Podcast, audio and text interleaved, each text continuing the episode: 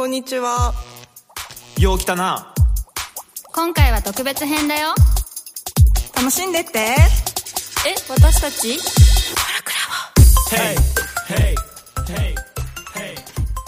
こんにちは、ライターのトッチーです。今回の配信は特別編第5弾。おなじみ石川良樹さん、サディ、羽賀翔一さんの3名で怒り、イライラについて語りました。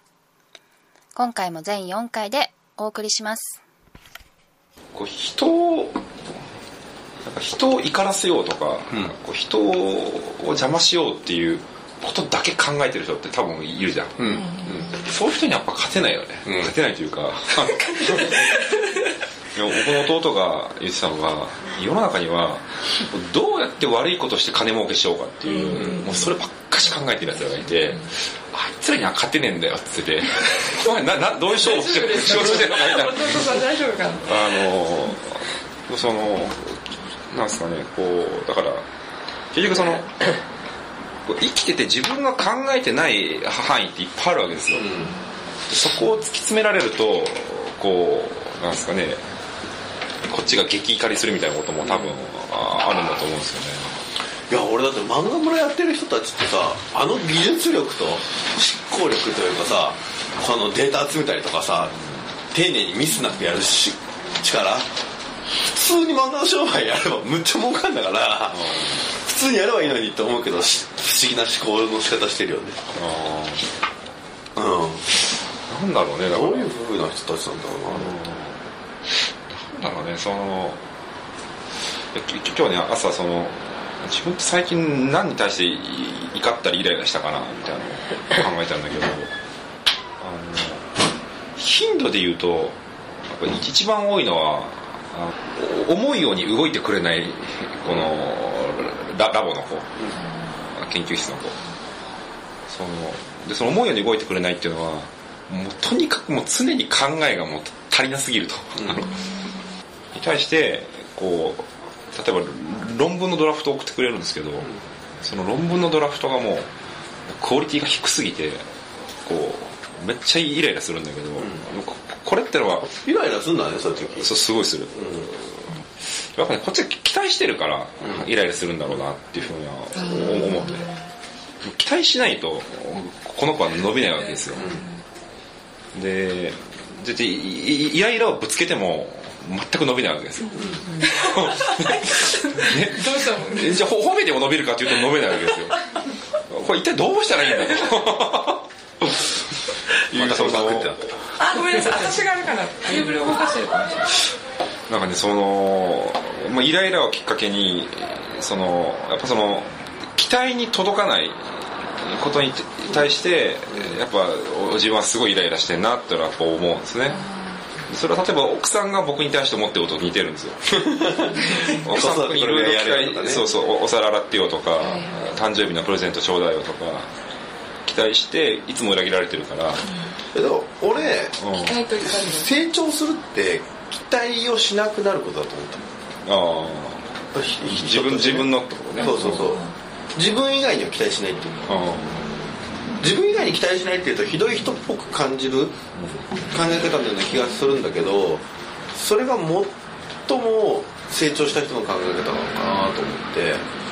俺やっぱさ今回さその NHK のさドキュメンタリーでさ密着してた人時に NHK の人たちがさ、あれ羽賀君についての質問僕にいろいろしてくるわけ、こんなに原稿上げなくて大丈夫なんですかって聞かれて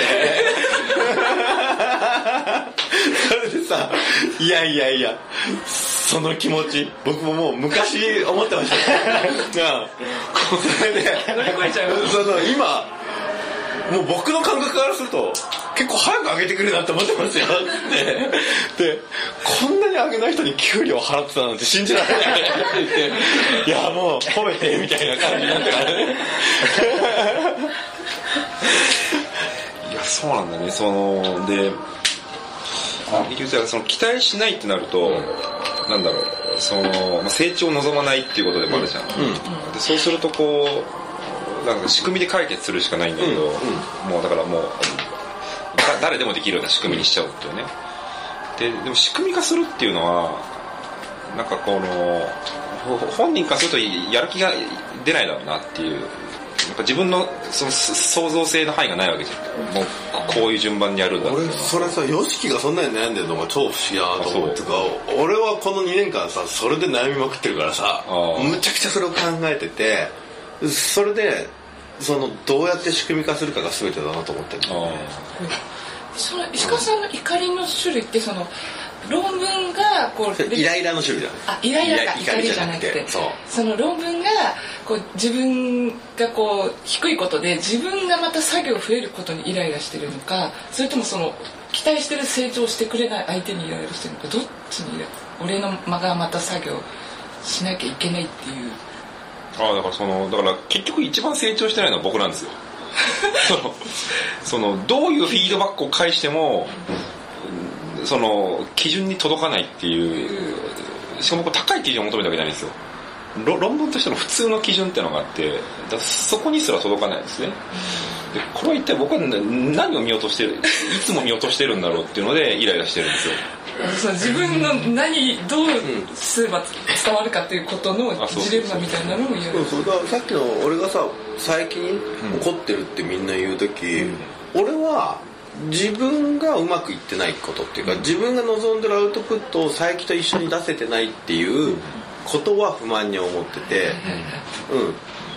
どっちかというと自分が自分に怒っていてうん。佐伯にはイライラしているあ状態なんだけどそのことに周りの人って気づかないんだなってすごい思う。だから怒りを受け取り方がじゃないですか。怒られたっていう。最近はそう思ってんの？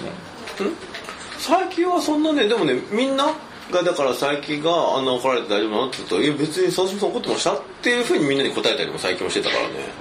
ああんまり思ってなかったと思うんだよねだからなんかすごくそういう意味で言うとみんな感情を捉えるのが雑だから強い口調で言われると怒ってるっていう表現をすぐ使っちゃうんだろうね。本能としてさ強い感情で何か言ってるの見ると避けるじゃん俺だって。うん。うん。そのそういうネガティブな感情に対してその積極的な意味を見出すっていうのがやっぱり苦手なんですよね、慣れてないというか。逃げちゃう。そうそうそうそう。だから怒って見える時ってのはね佐渡島君が、なんか佐渡島君の中ですごい大事なことがあって、うん。うん。それが満たされてないんだなと。うんじゃあ佐渡島君は何を大事にしてるんだろうかみたいな、うん。それ怒りってのはそういうサインとして見ることもできるじゃん。そうだよね。そうそうそうでも普通はやっぱネネガティブな感情を爆発させてると避けるっていうのがもう本能だから、あとね俺ね自分でも結構意識的なんだけど、人をイライラさせるの結構好きなんだよね。ああ。の 多くの人が無感情な時間が長いんだよねそれでイライラさせる人は確実にその人に興味がある。怒りを起こさせるって攻撃してるじゃん、か悲しみをもそうだし恥の意識を思わせたりだとか罪の意識もそうだし不安とか恐怖に陥れるのもそうだと思うし幸せとか誇りとか安心とか感謝希望驚き全部短時間でできないんだよね。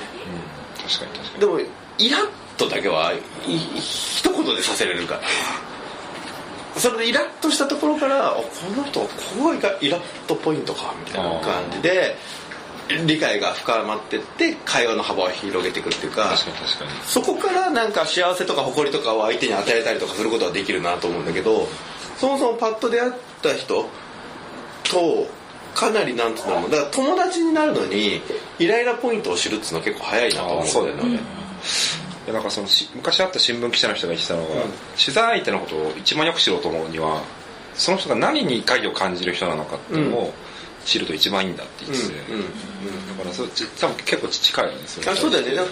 いいインタビューって答えたくないっていう質問をするっていうを思いつくってことだとは思うんだよね。例えばねあのなんか僕がイライラすることにそのもうちょっと考えてききこ問いを考えませんかっていうのがあるんですね。あなんかみみんな同じ問いをしてくるっていう例えば今3歳の子供がいて「石川さんどういう教育をしてるんですか?」っていう質問しかされないんですよ。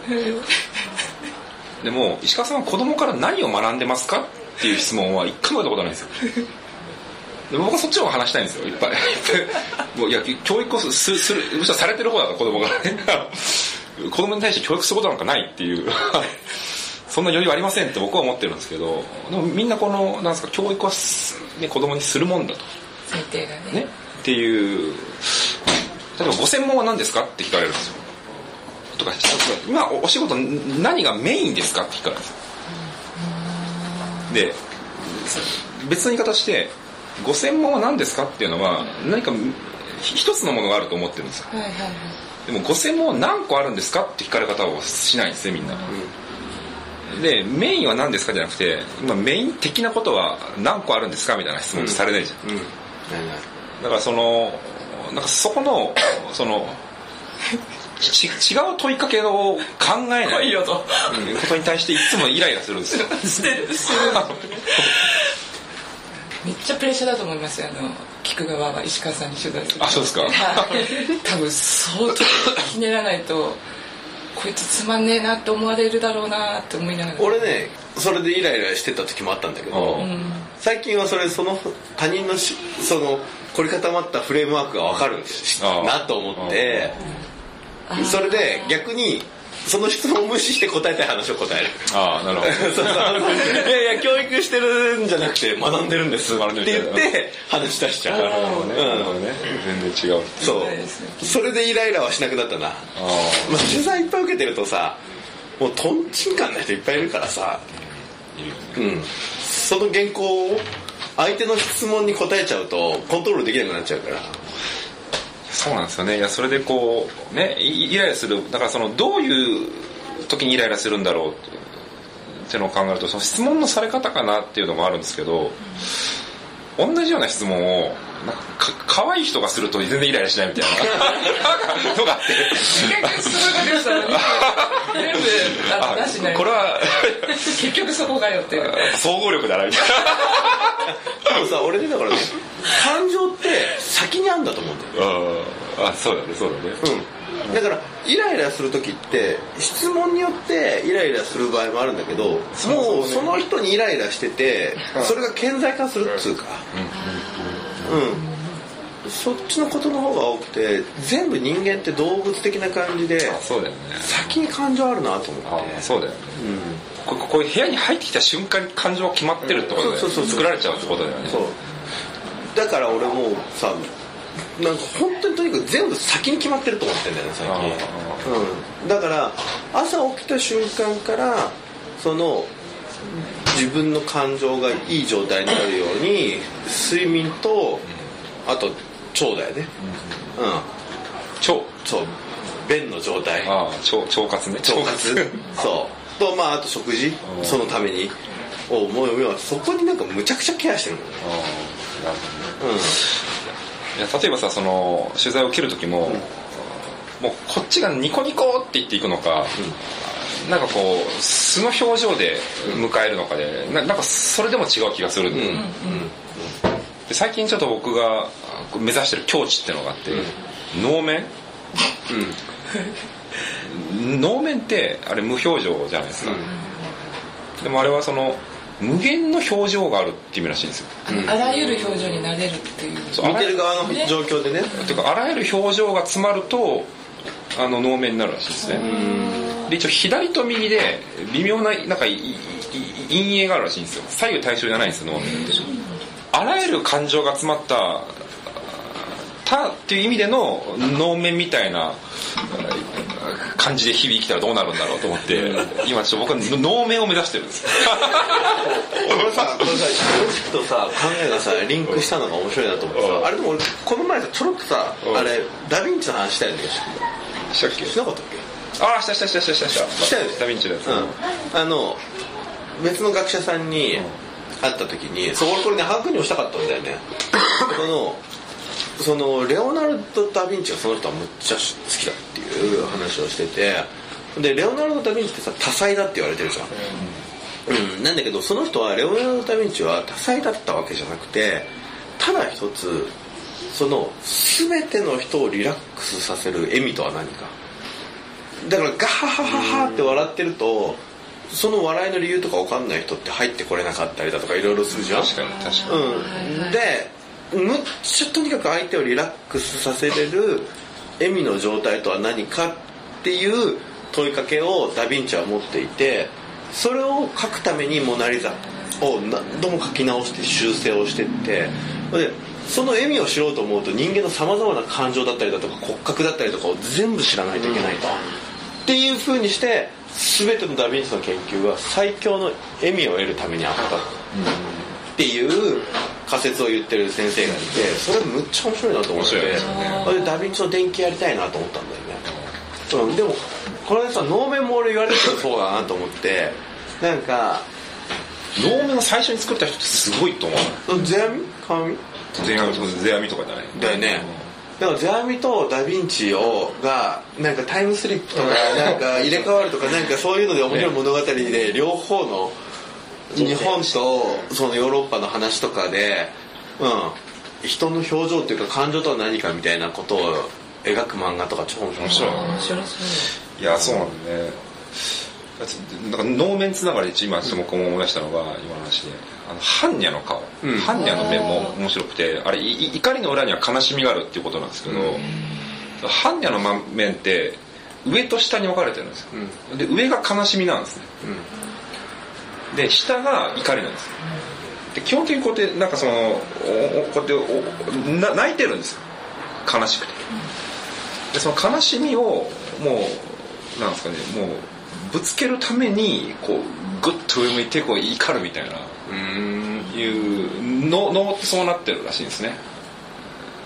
いや俺なんかね今ねちょうどこの2ヶ月ぐらいかな。なんかこういうふうにまあ感情のこと考えてたからなのか分かんないんだけどガンダーラがめっちゃ買いたくなってるんだよね最高の表情をしてるガンダーラを見つけて家に飾って毎日顔を見たいなっていう要求が心の中にすっげえあって。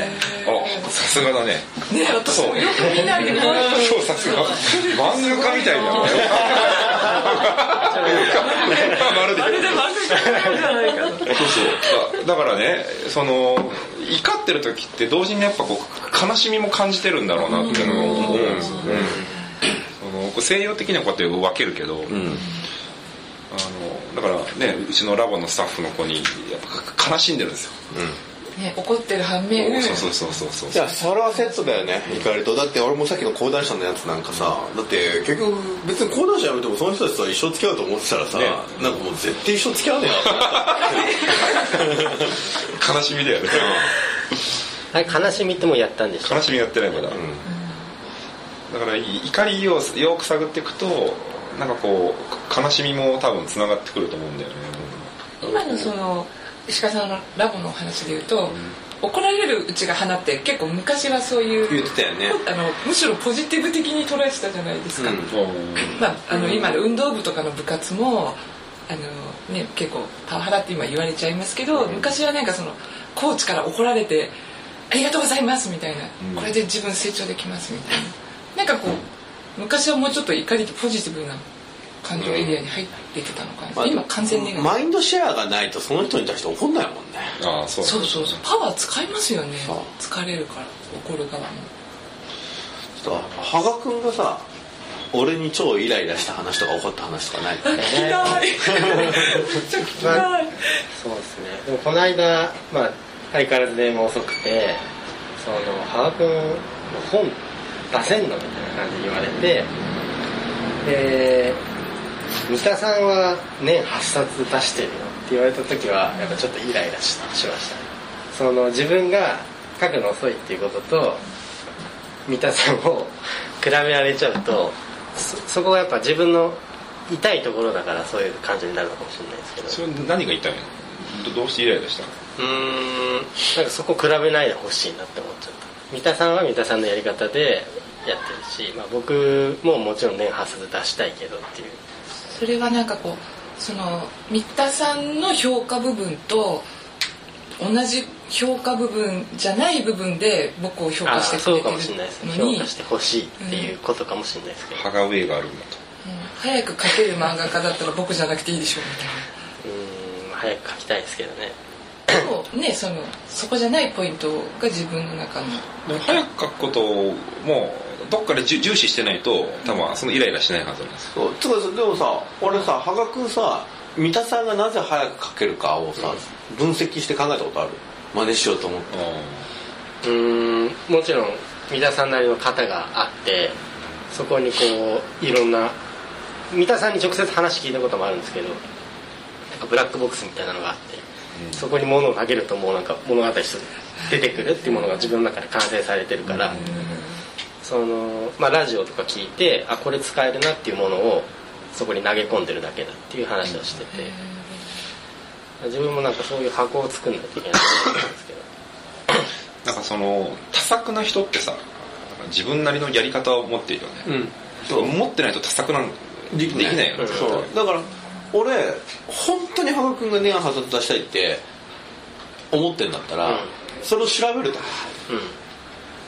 うん。でその今の三田さんにはブラックボックスがあってブラックボックスじゃねえんだよそれはきっと。それを分解して真似ないで、うん、っていう思考にまだ一回もたどり着いてないと早くならない、うん。俺は羽生君が速くなるために気合以外の努力をしたと見たことがない。コルクラボララララボ